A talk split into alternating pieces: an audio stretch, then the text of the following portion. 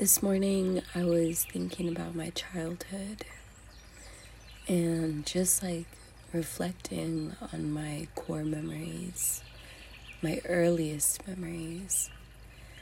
And as I was flipping through the memories in my mind, I recalled one so vividly, and that was the moment that I gained consciousness. I was sitting in my bathroom in the house that my parents had gotten divorced in. And I remember I was at the sink and I was looking at my toothbrush and I was looking at a washcloth and I was looking at the running water. And I just remember in my mind, I asked myself, why was I not born as one of these things? Why am I me? Why am I conscious of this moment? How am I perceiving these things, and are they perceiving me as well?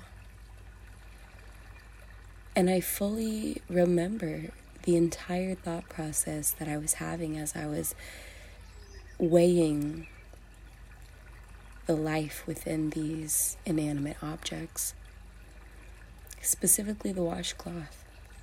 And then I remember my mom walks in, and I'm like, I'm only maybe four or three. And my mom walks in, and I just remember asking her, Why was I not born a washcloth?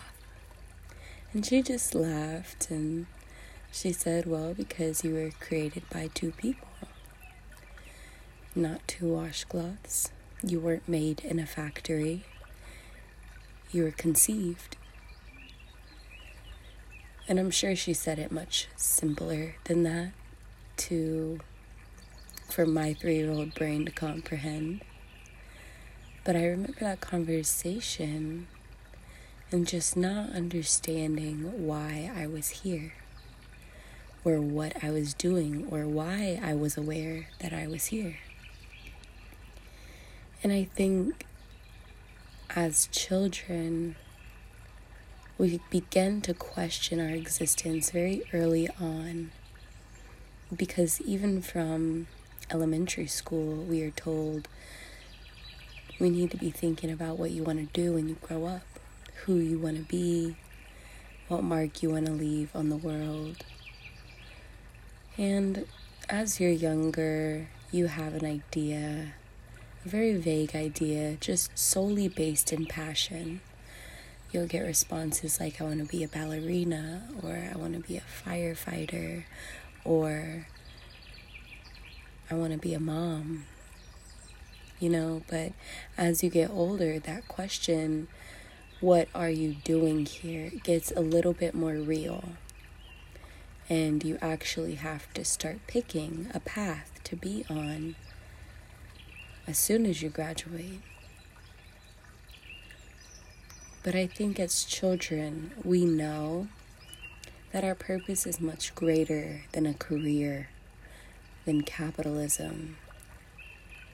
I was evaluating my existence. I was weighing it. What am I here for? What are my gifts? What can I do that others cannot?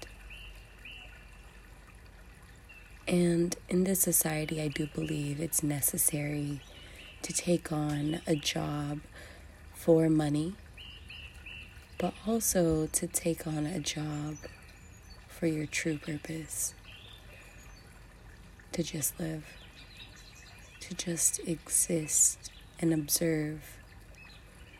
Your awareness is what separates you from all other animals, your awareness of your own existence. We have an intrinsic need, an urge to accomplish something. That urge is your Dharma calling you, your true purpose. Your purpose is usually found in your name. My name is Elena. It means bright, shining light. And so I will continue to shine my light, to shine light on the situations I find truth in, to shine light on the gifts that others have that they may not have recognized yet, to shine light on the beauty that I see radiating out of people that other people have forgotten in themselves. I am a visual artist. I am a photographer. I want people to be and feel as beautiful as I see them. What is your purpose? Not your purpose for money, but your true intrinsic drive. When you were a child and evaluated yourself, when you gained consciousness, what were the questions you asked yourself? What were the things that your inner child enjoyed doing and was drawn to? When we are very young, just a little sprout, you are naturally drawn to the things that are in alignment with you. Your magnetism is high because it has not been guarded by bias and emotions and distrust. You have not learned that yet. What were those passions? Reignite them. Do you talk to your inner child? Do you ever color with her? Or sit with her and hold her, or imagine the time when she was at her worst and needed you the most, and recreate that memory with her in your arms. Hold your inner child until she can open up to you and feel safe. And then ask her, What do you want to do? What do you need to do? She knows the answers. Because she has not yet been told by society or family or friends that she's not good at this yet, or she's not good enough, or she would never be able to accomplish this. No, she wanted to be great, and she saw herself in that new light that had not been dimmed yet by the world. Talk to her. Talk to that bright child version of yourself. That is your true guide because she is so pure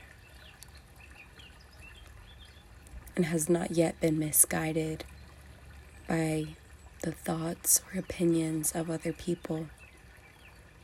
Tap in. Ask her for guidance, but also give her the love that she needed.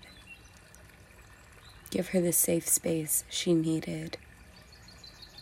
She will not just come to you. You have to go find her and make her feel safe with you. And then ask her, What am I here to do?